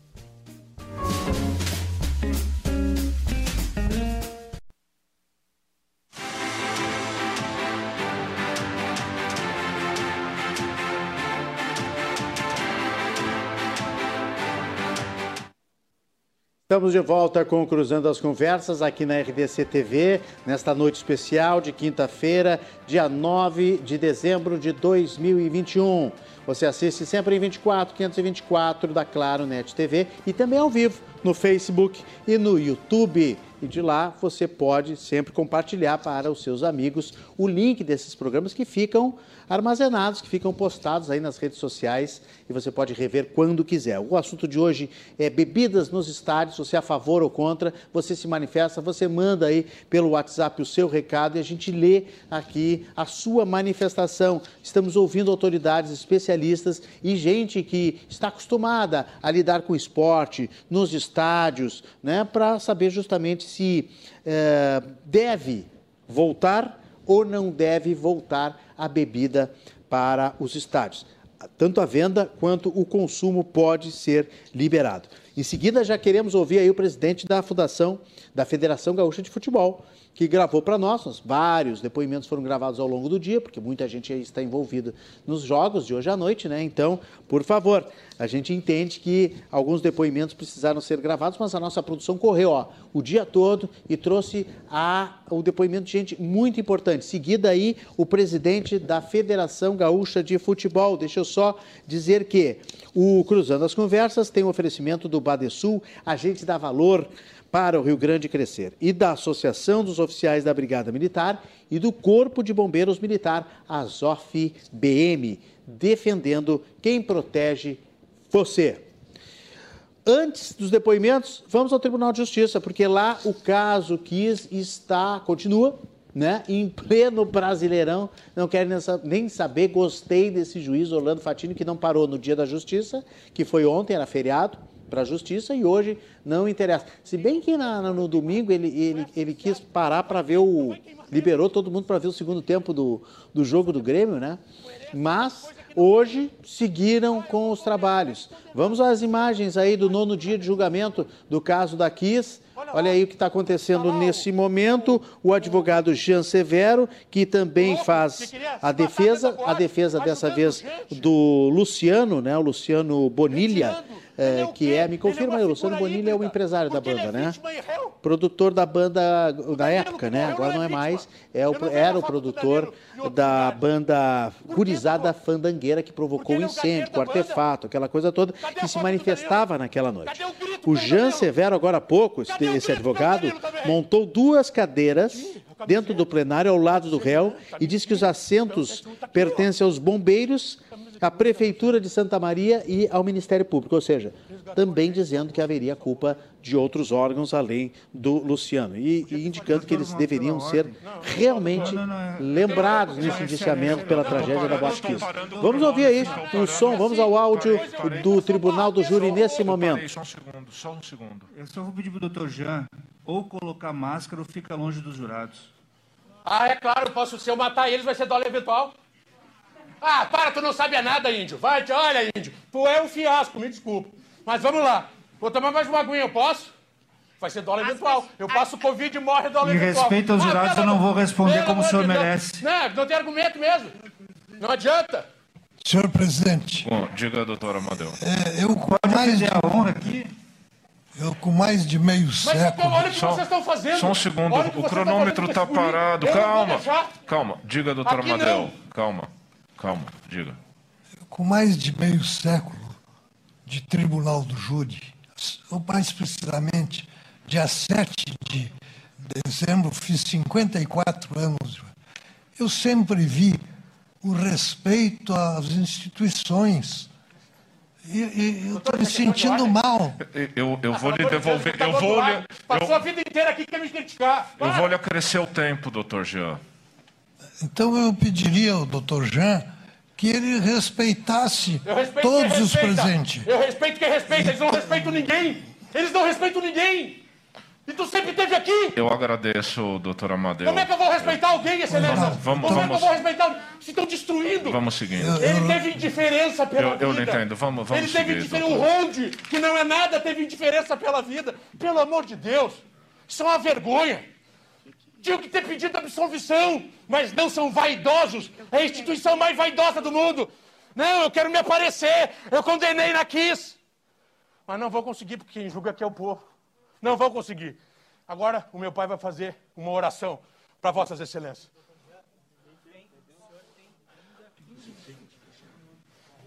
Pai, faça. Faça. Então vamos todos nós. Senhor presidente,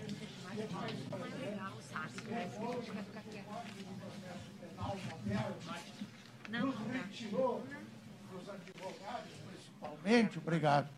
Alô? Está saindo? É, dos advogados. Daqui a pouco a gente volta com mais imagens do júri. A coisa está pegando fogo mesmo ali. É, eu, pessoalmente, acho que se o advogado de Silveira não precisava, não precisava fazer esse teatro, né? A gente está vendo que é um teatro, a gente está vendo que é um, um exagero proposital para desviar a cena do que é importante. Então, faça a defesa com argumentos, né? O Amadeu Weiman, que é um advogado, assim, é, é, eu ia dizer quase centenário, mas assim, tá- deve estar perto dos 80, 90 anos, fez o famoso júri do caso Daut, né? E está ali acompanhando todos os dias. E ele foi praticamente desrespeitado ali, porque ele pediu um pouquinho mais de tranquilidade e respeito. O juiz também sobrou para o Ministério Público, pediu para o advogado usar máscara, o advogado gritando. Né? Não precisava isso. O Inter ainda continua em 0 a 0 com o Bragantino. O Juventude fez um. Um contra o Corinthians, num gol de pênalti que foi marcado agora há pouco. O Grêmio continua 4 a 2 em cima do Atlético Mineiro. E o Fortaleza fez 2 a 1 agora no Bahia, também de pênalti, né? Me confirma, Lourenço Marquesan. Também de pênalti, Fortaleza fez o segundo gol do jogo. Nesse quadro, o Corinthians teria que estar ganhando do Juventude para que o Grêmio pudesse se escapar do rebaixamento. Mas quem está escapando nesse momento com esse resultado é o Juventude, porque acabou de fazer 1 a 0. Quando estava 0 a 0, era só o Corinthians fazer um gol, né? Que talvez não esteja muito afim, porque o Corinthians foi rebaixado pelo Grêmio lá no passado, né? Então eh, não está muito afim. 2007, né? 2007, a vingança tarda, mas não falha. A vingança é um. Não, a justiça tarda não falha, mas a vingança é um prato que se come frio. Mas independente de qualquer coisa, vamos ver o que, que vai dar os resultados. Vamos dar esses resultados de final de rodada. Olha aí, ó, mais de 40, 40, 43, 44 minutos. Os jogos todos estão indo para o final deste segundo tempo, final de jogo, portanto, para definir a situação de Grêmio, a situação de de juventude e a situação do Inter, que está praticamente definida, que é ali, ficou fora do G8. No Cruzando as Conversas, vamos então conferir as, os depoimentos que os nossos convidados eh, gravaram a pedido da nossa produção aqui no Cruzando as Conversas. Daqui a pouco a gente volta para o Tribunal do Júri e confere também o que, que aconteceu com os jogos do brasileiro. O presidente da Federação Gaúcha de Futebol, Luciano Oxman, fala sobre a bebida nos estádios, da sua posição aqui no Cruzando as Conversas, na tela. A Federação Gaúcha entende é possível o debate e a retomada da discussão acerca da liberação do consumo bebidas alcoólicas dentro dos estádios, uma vez que a realidade de hoje é totalmente diferente daquela do momento em que houve a proibição, já, são, já se transcorreram mais de 13 anos daquele momento, hoje as leis são diferentes, os equipamentos são diferentes, e uma vez sendo debatido e tratado com todos os órgãos é, envolvidos nessa situação, a Assembleia Legislativa que vai que propôs a lei, os clubes, a federação e especialmente os órgãos de segurança, nós entendemos que é possível retomar e temos inclusive exemplos já de outras praças que são possíveis de nós verificarmos como a situação está ocorrendo lá e fazermos aqui no Rio Grande do Sul algo que seja seguro, viável e possível para toda a população e também para os clubes da Federação Gaúcha. Vamos fazendo aí o presidente da Federação Gaúcha de Futebol, Luciano Oxman, vamos fazendo aqui um, uma coletânea desses depoimentos, enquanto não estão definidos os resultados desta noite. E você vai tirando a sua posição, você vai formando a sua opinião, vai mandando para a gente também no WhatsApp. O epidemiologista Paulo Petri, que é gremista que é filho de um gremista histórico do Grêmio Porto Alegrense, Grêmio Futebol Porto Alegrense, que é Rudi Arbi Petri, ele deu também a sua posição aqui para o programa. O professor da URGS, Paulo Petri, a expectativa quanto ao Grêmio, ele fala, e também sobre a bebida. Na tela. Boa noite, Renato. Prazer novamente estar aí com, no teu programa. Uh, a temporada do Grêmio, sem dúvida, foi abaixo da crítica, foi lamentável. Não é à toa que hoje disputamos aí a sobrevivência, a não queda para a segunda divisão, que me parece muito difícil, porque dependemos das nossas forças, o que é muito perigoso, mas também de outros resultados de duas outras partidas. Eu não sou muito otimista, infelizmente, mas como torcedor do Grêmio, estarei até o fim agarrado à esperança, à estatística, embora pequena.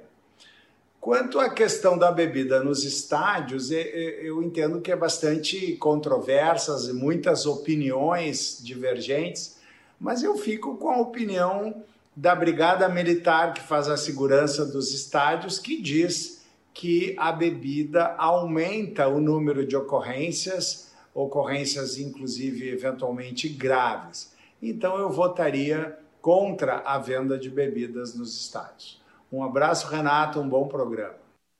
Obrigado, professor Paulo Petri, professor da URGS, epidemiologista, dando a sua opinião aí, torcendo pelo Grêmio até o último minuto e também dando a sua opinião sobre a bebida nos estádios. Daqui a pouco eu vou revelar a minha opinião, viu? Daqui a pouco eu vou revelar a minha opinião uh, a respeito do consumo e da venda de bebidas.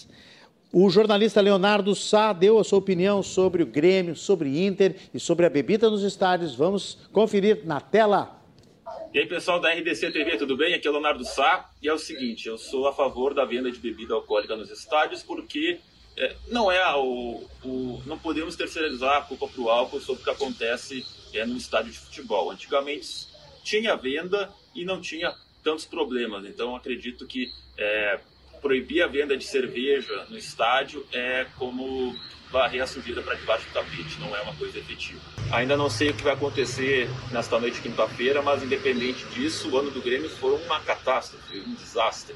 Já começou com o ano de pegando a final da Copa do Brasil, que foi facilmente dominado pelo Palmeiras, era um time em declínio técnico, do treinador Renato Gaúcho e culminou com esse desgaste, né, com a eliminação na pré-Libertadores, a saída do Renato, e ficou muito claro uma coisa, né? O futebol do Grêmio estava nas mãos do Renato. Quando o Renato saiu, as coisas desmoronaram, além do fato dos jogadores serem os donos do vestiário, inclusive ali não concordavam com a ideia de jogo do Filipão, que bem ou mal somava alguns pontos para é, evitar que o Grêmio saísse dessa situação, para evitar que o Grêmio não fosse rebaixado.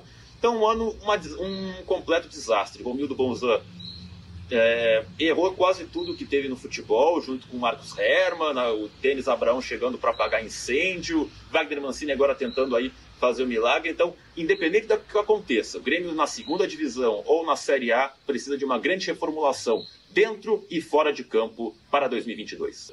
Muito ruim. Alessandro Barcelos assume em meio ao final do campeonato. Inter consegue ali uma sequência de nove vitórias, mas no momento decisivo fraquejou e perdeu o Campeonato Brasileiro por um impedimento, por uma, um pisão ali do Rodinei, a derrota para o Sport. Enfim, o Inter bateu na trave e não venceu o Brasileirão, continuou na fila. O Inter tentou a ruptura, contratou o Miguel Ramírez, só que não mudou os jogadores, é uma mudança que não mudou. Não durou três meses, os jogadores também não aprovaram o estilo de jogo, já se mostrou que é um estilo de jogo que o Inter está há muito tempo e não ganhou nada. Mais fracassos que o Olímpia, time que o, que o Ramírez venceu por 6 a 1 e foi eliminado nos pênaltis, e para o Vitória, que foi rebaixado para a Série C, sem contar um brasileirão horrível que o Inter vai conseguir, muito provavelmente, a proeza de não disputar a Libertadores tendo nove vagas. Então, para 2022, fica claro, provavelmente sem o Aguirre, o Inter precisa de um treinador que faça uma ruptura, mas essa ruptura só vai acontecer se a direção conseguir mudar o grupo de jogadores. Mas a pergunta que eu faço é o seguinte: como mudar o grupo de jogadores se o time não tem dinheiro em caixa? Precisa vender, precisa ter criatividade no mercado e, acima de tudo, utilizar a base. Esse é o caminho que o Inter pode, aos poucos, retomar a competitividade para retomar as grandes glórias que já teve. Está aí Leonardo Sá, que é jornalista, nosso colega, dando a sua opinião sobre Grêmio, sobre Inter e também sobre a volta da bebida, possível volta à bebida nos estádios. É o Cruzando nas Conversas especial, de olho nos jogos. Grêmio e Atlético Mineiro terminou agora, 4 a 2 está liquidado. O Grêmio fez a sua parte. Nesse momento, estão saindo os jogadores de campo, já estão dando entrevista para a imprensa, e enquanto isso os outros jogos continuam. Nós estamos ainda. O, o Corinthians teve um, um, expulso, né? Nesse, agora há pouco, né? Nesse jogo contra o Juventude. Juventude está ganhando de 1 a 0, terminando o jogo, faltando quatro minutos agora. Faltam quatro minutos para que o Juventude acabe se escapando né, do rebaixamento e, infelizmente, leve o Grêmio à Série B em 2022, que será realmente uma grande tristeza, não só para os colorados, não só para os gremistas, para os colorados é, é alegria, né, em parte, aí, porque estão secando, mas é, é uma tristeza para o futebol gaúcho, para o futebol brasileiro de, de maneira geral. Vamos, vamos, dá para a gente ouvir o, o o Tércio Sacol ou, ou Lourenço Marquesão? O Tércio Sacol é jornalista, professor da PUC, é torcedor também e entende muito de futebol. E ele deu a sua opinião sobre a, o, o Grêmio, sobre o Inter e sobre a bebida nos estádios. Tércio Sacol, na tela. Olá, Renato, aos telespectadores que estão nos assistindo nesse momento, é, obrigado pelo convite. E para fazer um balanço de dupla Grenal, primeiro preciso dizer que eu sou um jornalista, mas Uh, também sou um jornalista que não cobre esporte, que não acompanha a área de esporte, sou identificado como colorado. E foi um ano difícil, como vários anos uh, têm sido muito difíceis uh, nos últimos tempos para o torcedor do Rio, do Rio, Grande do Sul, que é colorado. É, nós tivemos uma troca de técnico logo no início do ano, depois uma nova troca de técnico, e é uma temporada apagada do Inter, porque não deixa legado, porque é uma temporada que o clube não conseguiu construir nenhum legado de futebol para 2022, nenhum modelo tático, já que o técnico que está não fica e não tem que ficar porque não fez um bom trabalho, não prestou, uh, uh, não conseguiu incluir jogadores uh, novos na equipe, não conseguiu desenvolver um padrão tático. E o Inter, com sorte, vai para uma Copa Sul-Americana tentando mais um ano de reestruturação. Para quem é colorado, está cansado de ouvir que é um ano de reestruturação, é um ano de construção porque é, não há uma perspectiva em curto prazo que o Inter volte a ganhar um título é, de expressão, seja ele regional, é, em nível é, é, brasileiro ou em nível internacional. Do lado do Grêmio, que não me permite fazer uma análise, independente do Grêmio cair ou ficar na primeira divisão, é, há um alerta dado de que as questões de administração e de gestão nem sempre é, são sozinhas um fator determinante para o sucesso ou para o desempenho da equipe em campo. O Grêmio tem uma equipe milionária. O Grêmio tem teve é, é, treinadores de quilate no Brasil e não conseguiu apresentar bons resultados. E como eu coloco aqui, reforço, isso independe é, do resultado final. O Grêmio termina a temporada na pior das hipóteses, sem nenhuma competição internacional e com um grupo que é um dos mais caros do Brasil. É fácil a gente dar solução, porque a gente está de fora olhando, né? Imagino que seja um problema mais complexo, mas me parece que uh, acendeu ali uma luz vermelha dentro do, do, do vestiário para que lideranças uh, entre os jogadores passaram a ter muito mais poder do que se espera, do que se enseja numa gestão profissional. Isso vale para o internacional. Talvez não tenha extravasado porque o Inter não uh, vai ser rebaixado em 2021, mas não sei se está muito longe de a gente poder traçar uma linha fina. E para fechar, Renato, nossos espectadores também, quem uh, está convidado hoje no programa, essa questão das bebidas, e falando mais como jornalista, quem acompanhou muitas discussões históricas sobre esse tema, é um tema que me remete a uma simplificação que a sociedade faz sobre esses debates.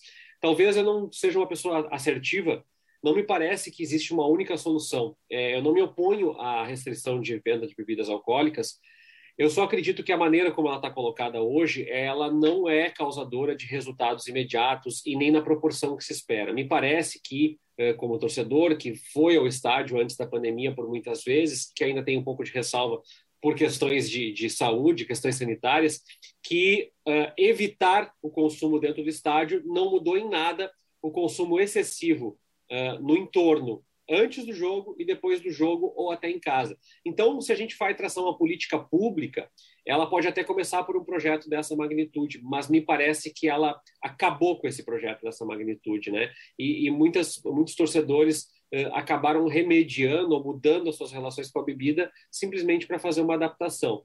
É muito difícil ser assertivo porque nós precisamos ter evidências científicas. Me parece que em tempos onde o debate está tão nebuloso e está tão cercado de viés de, de, confirmação, é, esse é um tema que merece uma análise um pouco mais estratificada, uma, uma análise mais detalhada para que se tome uma decisão. Obrigado a todos, uma boa noite. Obrigado, Tércio Sacol, jornalista e professor da PUC, dando sua opinião também aqui no Cruzando as Conversas. O Grêmio está rebaixado para 2022, Série B, o Juventude escapou. Vamos ao Nicolas Wagner, que está lá no estádio, lá na arena do Grêmio. Como é que está o clima aí? Imagino que um clima muito triste, né, Nicolas? Ah, não tenha dúvida, Renato. Clima de desolação aqui na Arena do Grêmio com a confirmação do rebaixamento. O tricolor fez o seu papel, venceu o Atlético Mineiro por 4 a 3 num jogo maluco, 3 a 2 no primeiro tempo. Na segunda etapa, o Douglas Costa fez mais um para o tricolor. No finalzinho, o Johan marcou de falta para o Galo, descontando. O Borja chegou a perder um pênalti. O Grêmio venceu. O problema é que os outros resultados não colaboraram. O Bahia até perdeu para o Fortaleza, 2 a 1 de virada mas o Juventude venceu o Corinthians pelo placar de 1 a 0 no Alfredo Jaconi em Caxias do Sul, gol de pênalti do Chico, e com isso o Juventude se salva do rebaixamento. O Juventude permanece na primeira divisão. Bahia e Grêmio estão rebaixados. E foi curiosa a reação dos torcedores do Grêmio com a notícia do rebaixamento, sabendo que a vitória aqui não bastava saída dos jogadores de campo, quando o jogo lá no Alfredo Jaconi ainda estava nos acréscimos. Um misto de aplausos aos jogadores pelo esforço no jogo de hoje, conseguiram vencer, mas algumas vaias. Muitos torcedores já se deslocaram rapidamente para fora do estádio, já saíram, enquanto alguns mais fanáticos seguiram cantando, meio que extravasando toda a raiva, mas de forma até positiva, o que chamou atenção cantando o Grêmio, cantando algumas músicas da torcida. Um rojão foi estourado aqui na arena, mas não há até aqui registro de vandalismo, de cadeiras quebradas, nada nesse sentido. Ó, vocês conseguiram ouvir agora mais um rojão estourado. Vou dar um visual da arena aqui para vocês.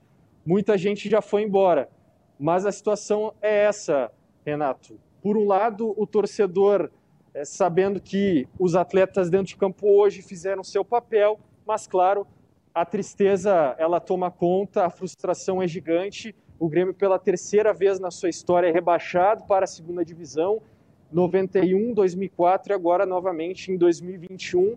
Também é importante relatar, presidente Romildo, muito xingado ao final do jogo, presidente Romildo que estava aqui perto das cabines de imprensa em um dos camarotes da arena. A torcida do Grêmio se dirigiu para ele, agora novamente gritos ofendendo o presidente Romildo, que é o mais cobrado pelo torcedor, é tratado como grande responsável por esse rebaixamento. Afinal, o Grêmio mudou de técnico, o Grêmio mudou de departamento de futebol ao longo de todo o Campeonato Brasileiro, mas o único que permanece desde o início é o presidente Romildo. E aí tem aquela questão, né, Renato? O presidente Romildo que foi tão elogiado, tão saudado no início da sua gestão, recuperando o Grêmio financeiramente, conquistando títulos, tirando o Grêmio da fila. Hoje, o presidente Romildo é o grande vilão desse rebaixamento, porque mesmo com uma condição financeira boa, com uma folha que gira nas, na casa dos 15 milhões de reais, o Grêmio está rebaixado para a Série B do Campeonato Brasileiro. Ô Nicolas, para encerrar com você e para você poder descansar, eu estou vendo que o, o estádio está esvaziando, como você disse, o clima é de desolação, então acho que não é tanta a, a, raiva, o conflito, até porque o jogo foi bom, o Grêmio fez a sua parte, né? fez quatro gols e perdeu um, isso seria 5 a 2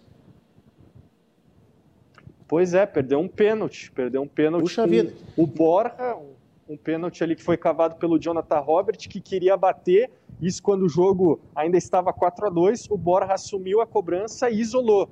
Um pênalti estilo do Badio na Copa de 1994. Isolou lá no setor onde normalmente fica geral. Hoje não pôde estar presente novamente por conta da punição referente à, à briga, à confusão no jogo contra o Palmeiras. O Borja desperdiçou um pênalti quando estava 4 a 2 para o Grêmio. O Johan de falta ainda descontou para o Atlético Mineiro. Mas ainda assim o Grêmio venceu a partida infelizmente, para o tricolor não foi suficiente. E eu tenho uma ideia, Renato, que a reação da torcida seria diferente se o Grêmio não tivesse feito a sua parte, viu? Eu acho que o torcedor é, estaria muito certeza. mais indignado, extravasando. Com a vitória, o sentimento é de desolamento, menos do que, aliás, mais do que de raiva, eu colocaria dessa forma. Renato. Exato, exato, é isso que eu, que eu observei na tua fala e na, nessas imagens aí. Né? Agora, uh, o Nicolas, tu não era nem nascido naquele pênalti do Bajo, né? 94. Não, mas entrou, entrou para a história, né? entrou né? E o pênalti história. do Borja foi bem semelhante. Viu? Entrou para a história. Isolou, dirias, isolou tu... na cobrança o Lombeiro. É verdade. Tu dirias que o Grêmio se acertou, mas acertou muito no final?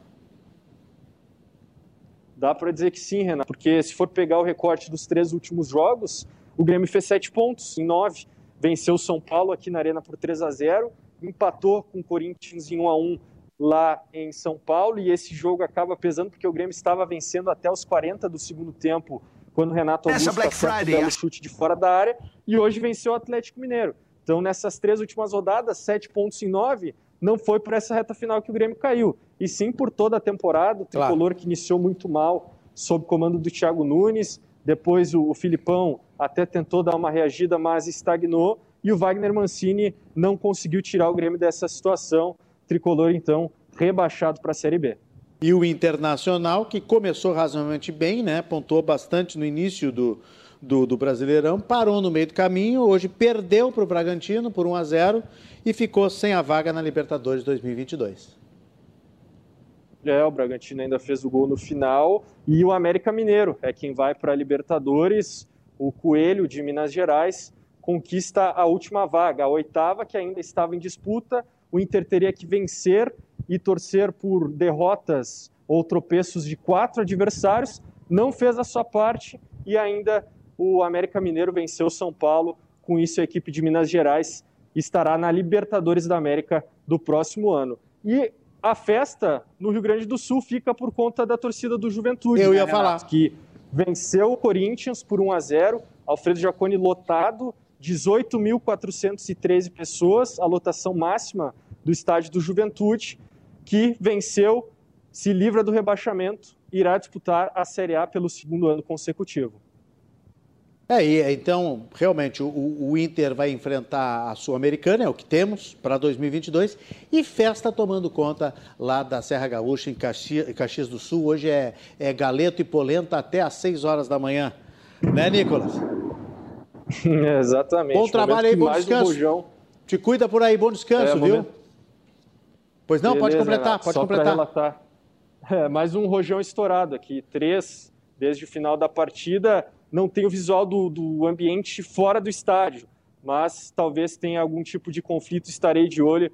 e a gente relata dentro aí da programação e das redes sociais da RDC. Valeu, um grande abraço a todos. Ok, obrigado, Nicolas. Obrigado e bom descanso. O, o Pedro Wagner está dizendo que já estão estourando fogos na Cidade Baixa desde os últimos 10 minutos do jogo do Grêmio.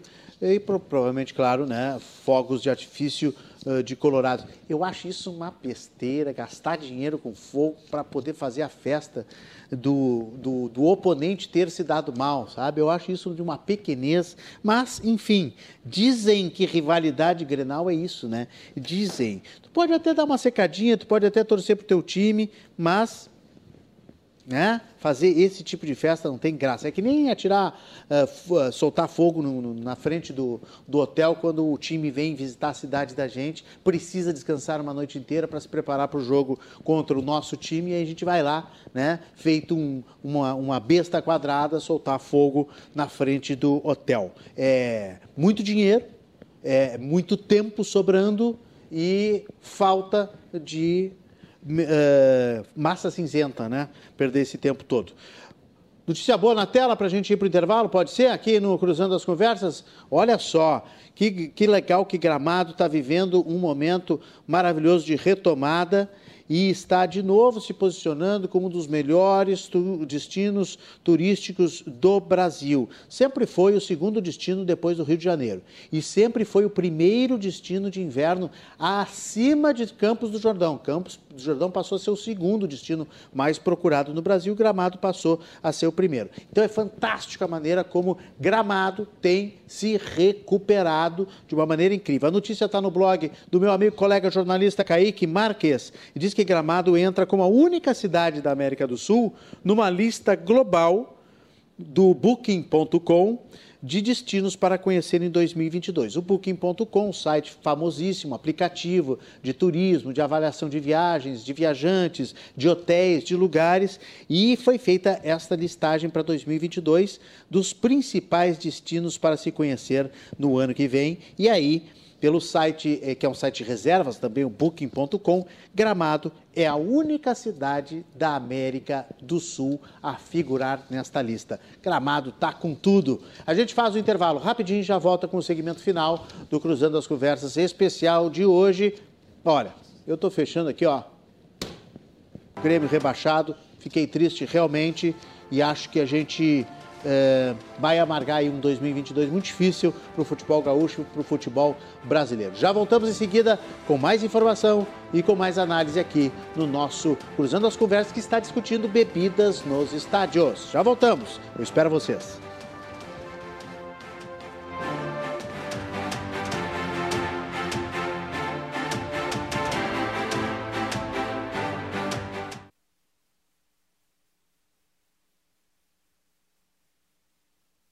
Vamos juntos reduzir o número de suicídios? Então perceba os sinais.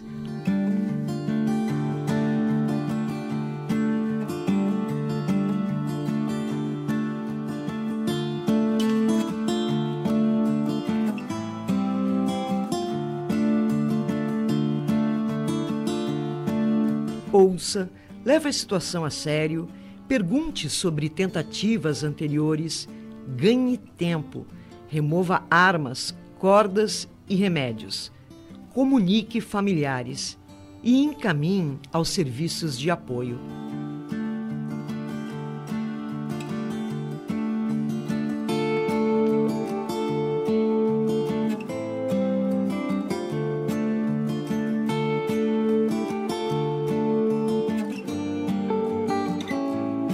Azof BM, defendendo quem protege você.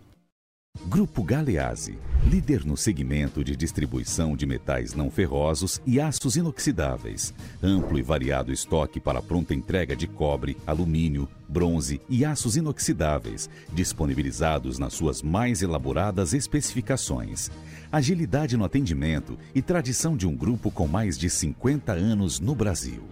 Galeazzi e Martinox. Nossa maior força é a sua confiança. Tem muita internet para você ficar sempre conectado. Dá para trabalhar de onde estiver.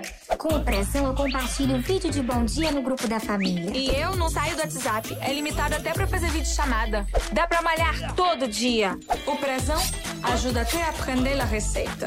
É só alegria. Você tem até 12 GB para navegar como quiser e o WhatsApp ilimitado, com ligações e videochamadas sem descontar da internet. Pressão nesse celular.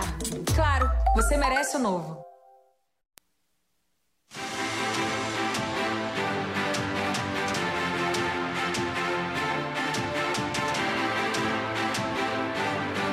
De volta com o segmento final do Cruzando as Conversas nesta quinta-feira, já quase sexta-feira. O Cruzando as Conversas conta com o oferecimento do Badesul, a gente dá valor para o Rio Grande crescer, e da Associação dos Oficiais da Brigada Militar e do Corpo de Bombeiros Militar, a ZOF BM defendendo quem protege você. Nós vamos encerrar o programa ouvindo uma opinião muito importante do comandante do policiamento de choque da Brigada Militar da capital do Rio Grande do Sul, Porto Alegre. O coronel André Ilha Feliu, ele tem um depoimento a respeito da liberação ou não da bebida nos estádios. A experiência que ele tem com a proibição hoje, como é que funciona e qual é a impressão para as forças de segurança das consequências, dos efeitos dessa proibição desde 2008 da venda e do consumo das bebidas nos estádios do Rio Grande do Sul. Coronel Feliu, na tela. Boa noite a todos. A Brigada Militar eh, tem uma posição muito clara quanto à liberação da, da venda de bebidas alcoólicas nos estádios. Veja bem que hoje a principal preocupação da Brigada Militar eh, está focada na preservação da ordem, da paz, do ordenamento uh, em eventos, do ordenamento nos estádios de futebol e, e que nós temos histórias é, destes, destas condutas regulares é, devido ao consumo de bebida alcoólica, muitas vezes a Brigada Militar teve que agir e atuar para manter esta ordem. Então é importante é, que nós tenhamos é, muito claro que será um retrocesso a venda de bebidas uh, nos estádios uma vez que a, a, a Brigada Militar, enquanto uh, existia a permissão da venda de bebidas alcoólicas nos estádios, a Brigada Militar é, utilizava do número maior de efetivo nos estádios, uma vez que deixava de atender grande parte da, da segurança em Porto Alegre. Este quadro se inverteu. Então hoje a Brigada Militar ela utiliza do efetivo suficiente, uma vez que existe existe mais tranquilidade na, na atuação, na conduta dos torcedores também uh, dentro dos estádios. Mas aí os ouvintes vão perguntar que, mas e aquele é, torcedor que ingere a bebida alcoólica? Aquele torcedor que ingere a bebida alcoólica, e adentra os estádios, é, é, infelizmente isto vai continuar ocorrendo. Agora, nós temos hoje a oportunidade de câmeras espalhadas pelos estádios de futebol, em que toda conduta irregular de qualquer torcedor está sendo é, vigiada. No momento que esta conduta ela foge do seu controle, do seu ímpeto, a brigada militar, a, a, a segurança interna com certeza vai tomar uh, a atitude quanto a essas questões. Obrigado, Coronel Feliu, que voltou para trabalhar na, na, arena. Ele gravou esse vídeo uh, antes do, do, jogo começar, mais cedo, no início da noite, e foi lá para a arena para comandar o choque da Brigada Militar. O Coronel Feliu é justamente o coronel André Ilha Feliu, comandante do policiamento de choque da Brigada Militar, a quem a gente agradece pela sua opinião. E a minha opinião, não sei se você quer saber, eu tinha dito que ia dar, eu sou contra a bebida. Eu sou contra a bebida dentro dos estádios, eu sou contra a bebida num, num, num certo raio dos estádios. Acho que ajudaria sim em muito em diminuir conflito, violência, uh, morte, assassinato, briga. Eu acho que a bebida está sempre vitaminando a criminalidade, a agressão física dentro de famílias, o assédio sexual, né? E, e a bebida é uma droga, ela só que é uma droga lícita hoje, ela é liberada, comandada por grandes empresas e que move muito dinheiro, por isso é que é liberada no Brasil e em vários lugares, né? Nós estamos mandando os abraços para os nossos aniversariantes, encerrando o nosso Cruzando as Conversas de hoje. Um abraço a Leia Krausneck, fazendo 90 anos de muita experiência, nossa espectadora, um beijo para ela. Tiago Rocha de Lima, Ingrid Mônaco Minosso, o Carlos Alberto Negreiros, grande colega do rádio, o jornalista Daniel Carniel, lá de Carlos Barbosa, o Carlos De Martini, a Neca Hickman, Fernando Perdigão, Alcir Cardoso, lá de Caxias do Sul, deve estar fazendo festa, deve ser torcedor do Juventude, até onde eu sei, o Alex Pipiqui, a Cíntia Rebelo Soares e seu maridão carioca devem estar em festa hoje, Thaís Prem, o, a Ivete Abel, o Oli Paz, Cláudio Oliveira e o Pedro Prado são os aniversariantes desta quinta-feira e também o pessoal ainda está se manifestando, falando dos foguetes do Internacional, enfim. Mas vamos encerrando por aqui essa nossa cobertura especial e voltando amanhã. Amanhã é dia de confraria no Cruzando as Conversas. Confraria às 10 da noite, sempre falando de todos os assuntos da semana e dando dicas para o final de semana. Não perca, eu espero vocês. Uma boa noite para todos, uma boa sexta-feira, ó, hashtag sextou, né? Fiquem com a festa do Juventude, parabéns, Juventude, parabéns aí a comunidade de Caxias do Sul e você vai ver todos os detalhes desta rodada final do Brasileirão na programação da RDC TV aqui e em todas as nossas redes sociais. Uma boa noite, tchau, tchau, sorte, saúde, sucesso, sempre!